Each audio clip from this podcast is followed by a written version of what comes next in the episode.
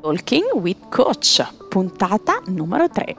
Ospiti della puntata il nostro trainer di riferimento Matteo Pizzi e il mio compagno d'avventura Guido Guainazzo. L'argomento di questa puntata è come migliorare una skill senza praticarla costantemente. Siamo partiti con l'esempio del deadlift chiedendoci il perché, come mai e se mai possibile.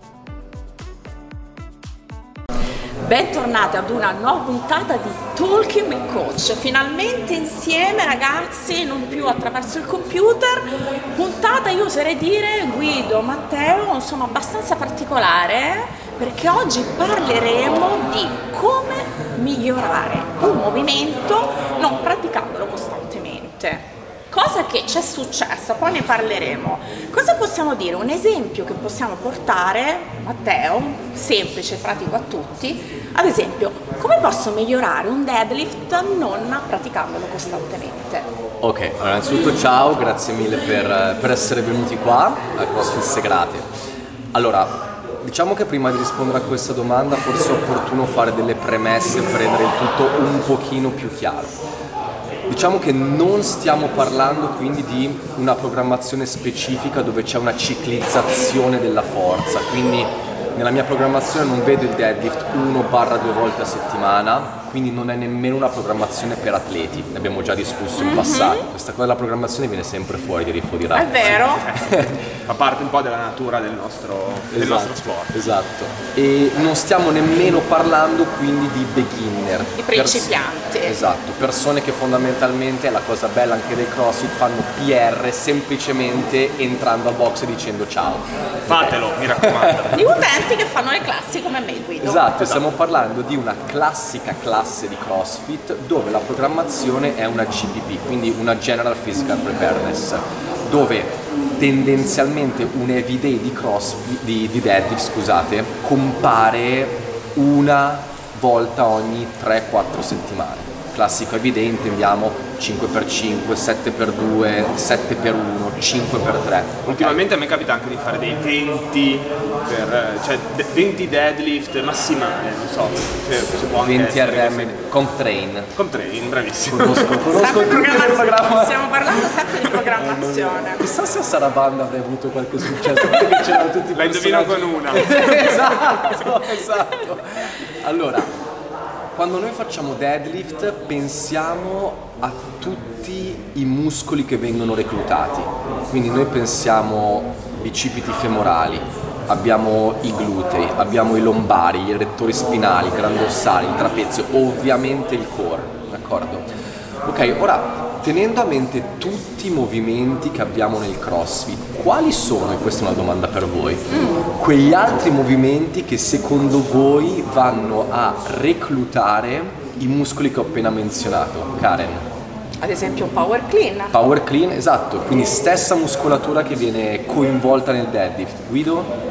Beh, parlando di core, probabilmente tutti gli esercizi tipo i, i sit-up o i toast bar. Fantastico, esatto. Quindi di riffa o di raffa diciamo che anche se noi non andiamo a lavorare direttamente sul deadlift mm. ma facendo altri movimenti sicuramente andiamo a migliorare, allenare quella muscolatura che mi serve per il deadlift. Ovviamente stiamo parlando sempre di una programmazione ben studiata, non una cosa fatta a caso ma una varianza con logica e ben studiata, lo ribadisco diamoci una tempistica, no? Stiamo parlando sempre di appunto eh, programmazione legate alle classi. Secondo te, dalla tua esperienza, no? So, ho iniziato a fare crossfit da qualche anno, il mio PR è 100 di deadlift, spero presto, comunque, perché sono un po' lontana, ma non, non troppo. Eh, più o meno, eh, la tempistica per migliorare una, una skill come questa, appunto andando a reclutare i vari dai gruppi muscolari con altri esercizi, quanto tempo più o meno ci posso mettere? Sei mesi, un anno? E poi è un problema di forza o è un problema di tecnica? Allora, diciamo che tu puoi migliorare il tuo deadlift nel giro di un'ora. Mm. Che cosa vuol dire? Vuol dire che Se il tuo deadlift migliora da qui a un anno, vai a mettere 10 kg in più sul bilanciere, sei diventata più forte? Sì. Sei migliorata in sei mesi, sei diventata più forte? Sì. Sì. In tre mesi? Sì. Ma se tu in un'ora aggiungi da 90 10 kg e arrivi al tuo massimale di 100 kg, sei diventata più forte in un'ora? Ni. Ni nel senso che noi da CrossFit abbiamo due definizioni di forza. La prima definizione che leggiamo nelle 10 General Physical Skills quando andiamo a parlare di What is Fitness, la forza viene identificata come quell'abilità di un'unità muscolare o di combinazioni di unità muscolare di applicare la forza. Quindi è una sorta di potenziale contrattile. L'unica cosa è che c'è questa piccola parolina, il potenziale contrattile, che il potenziale è una cosa che a noi non piace tanto, perché potenziale è una cosa che può succedere, ma magari non, Non succede. succede. Quello che noi vogliamo nel CrossFit è un'altra definizione di forza, ossia l'applicazione produttiva di una forza. Forza però inteso in senso fisico come massa per accelerazione. Oggi proprio... Ragazzi, oggi che scriviamo oggi? Una Oggi una proprio- lezione veramente si parla di tutto. Quindi, che cosa è successo? Adesso stiamo andando a parlare di tecnica. Tec- Aspetta, aspetta, Teo, prima di aprire questo, questo argomento ti voglio fare una domanda. Eh, questo non succede immagino solo col deadlift, succede penso con tutti gli esercizi, cioè tutti gli esercizi del CrossFit sono fra loro correlati. Ti faccio un esempio, a me è successo proprio con Pump Train di lavorare molto sulla presa perché ci hanno fatto fare un sacco di esercizi di, come si chiama, carry, farmer carry, carry, certo. esatto, tantissimi esercizi. Mi è capitato dopo un mesetto che lo facevo di eh, appendermi a fare i toast to bar e di avere una presa molto più efficace. Assolutamente Quindi sì. vale più o meno, cioè diciamo tutto il lavoro del CrossFit in una programmazione fatta bene è utile a tutti gli esercizi. Assolutamente sì, assolutamente sì. Diciamo il bello del CrossFit è questa compenetrazione tra tutti quanti i movimenti, tutto quello che facciamo. E molto spesso si parla anche di questa sorta di scatola nera dove noi andiamo a mettere tanti input dentro, che sono i nostri esercizi, e poi il risultato che viene fuori è questo bell'arcobaleno di miglioramenti. E non sempre per forza dobbiamo porci dei quesiti sul perché, ma succede così, è un po' la magia del CrossFit, ecco. Ritorniamo invece alla tecnica a cui stavamo certo. parlando, insomma, la tecnica è importantissima proprio, Esatto. come dicevi tu, non soltanto per andare a migliorare insomma, quelli che sono i nostri movimenti, avere più un'efficacia del movimento, ma appunto abbinarla alla forza è una, è un- come dire, una combo esplosiva. Assolutamente. Allora, diciamo che la tecnica viene definita come eh, quegli schemi, quelle combinazioni di schemi che mi permettono di portare a compimento un obiettivo, un esercizio. Quindi questo già ci fa capire se una tecnica è buona oppure no. Ora però se noi prendiamo il classico esempio più gettonato del up agli anelli alti, però parliamo dello strict muscle Ok. up, che è quello che mi interessa. Una persona riesce a fare un up, d'accordo? Vuol dire che quella tecnica era buona? Non è detto. Se la persona è riuscita col classico chicken wing a farlo, quindi prima un braccio poi l'altro, di spin energetico incredibile, la persona è stata efficace? Sì, perché ha portato a compimento il suo obiettivo. È stata efficiente? No, perché c'è stato un grande dispen energetico. Qual è la tecnica migliore per noi?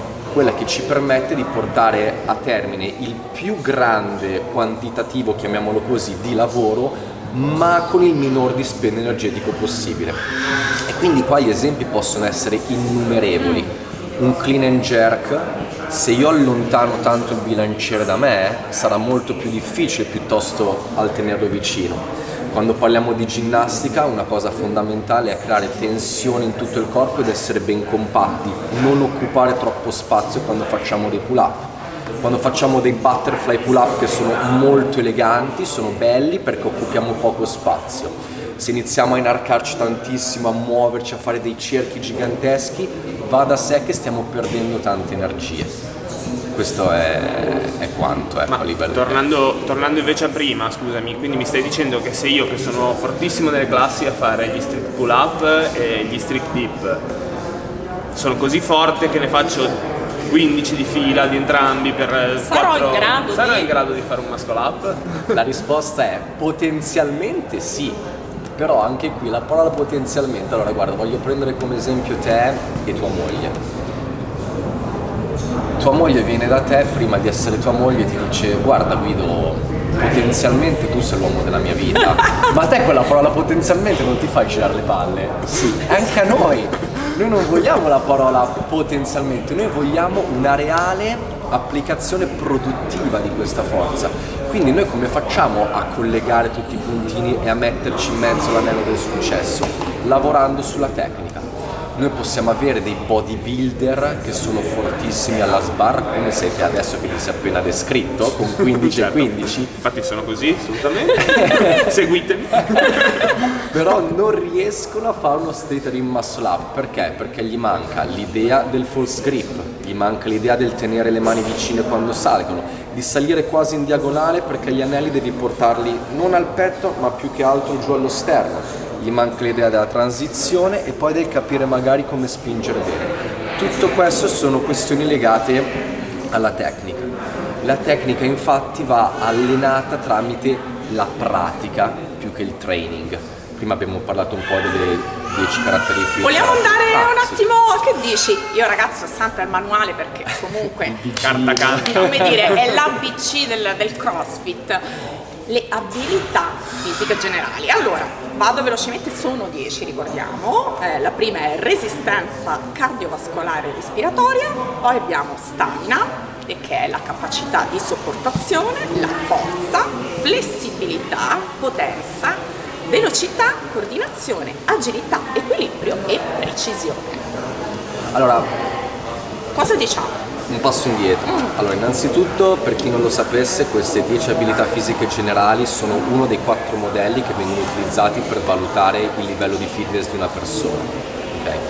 Eh, questo è proprio il primo modello. Il secondo modello è quello dei percorsi metabolici, il terzo modello è quello invece dell'hopper, quindi essere in grado di affrontare tutte le sfide che ci vengono proposte, il quarto modello è quello del continuum eh, sickness, wellness, fitness, poi ne parleremo magari un'altra volta. Chi ha introdotto queste 10 abilità fisiche generali? I signori che hanno inventato le Dynamax, le Medball, quindi quei due signori hanno introdotto questi concetti.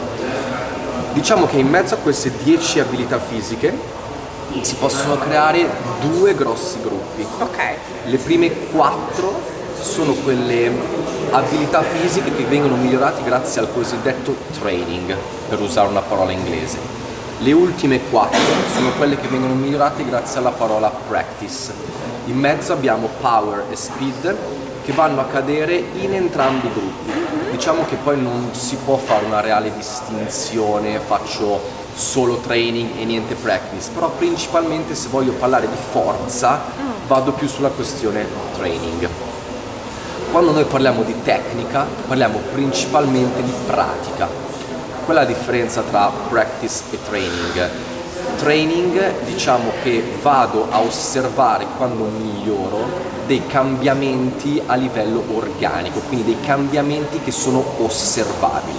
Divento più forte, come abbiamo detto prima, vado a sollevare 50 kg in più di deadlift, lo vediamo. tendenzialmente vedo anche che a livello muscolare Ok. ci sono stati dei cambiamenti. Divento più resistente, tendenzialmente sono andato a perdere un bel po' di massa grassa. Ma se un giorno mi entrano improvvisamente 50 double under di fila, non è che il mio corpo abbia subito per forza qualche modifica apprezzabile nudo. Magari è successo qualcosa nel cervello. Inizio a riuscire a camminare sulle mani a parità di fisico, mi è successo qualcosa nella testa. Ho sviluppato che cosa? Equilibrio, coordinazione, agilità, precisione. Quindi è così che adesso si suben- subentra, scusate, la parola tecnica. Quando noi andiamo a fare questa distinzione, practice e training. Direi che è un discorso ampissimo, Sì, Guido, insomma siamo soprattutto par- super affascinante. super affascinante, veramente ci vorrebbero delle ore e speriamo insomma che abbiamo dato qualche Uno spunto. uno spunto, un'idea di riflessione, di, appunto per riflettere su eh, perché magari delle volte come è successo a me Guido, lui eh, insomma, parlava del, dei toast to bar, ma anche a me, insomma, settimana scorsa eravamo insieme, che io faccio una difficoltà enorme sulla, sulla sbarra magicamente, ma in realtà come ci ha, insomma, ci ha spiegato Matteo non è magicamente, c'è tutto un lavoro che c'è stato prima, sono riuscita a fare tutto sto babbo, ragazzi ce l'ho fatta, perché appunto c'è stato tutto un lavoro prima, grazie appunto a una buona programmazione fatta all'interno delle classi. Sicuramente bisogna essere consistenti nella dieta, nell'alimentazione, nel, nell'allenamento. Savassa Questo- non, Sai- basta- non bastano 10 lezioni di crossfit No, per certo. essere dei No, crossfitter, no? ma sai c'è anche un'altra cosa, un esempio che viene fatto ogni tanto, quando dicono che il CrossFit ti prepara per qualsiasi sfida. Ad esempio, faccio CrossFit, faccio CrossFit da 10 anni, ho sviluppato una certa muscolatura, io sono sicuro che se assesto un pugno a qualcuno gli faccio male. Però se io mi metto su un ring a un incontro di MMA, io ti garantisco che dopo tre secondi sono a terra. Perché? Perché il CrossFit mi ha preparato, ma io non mi sono minimamente allenato sulla tecnica dell'MMA.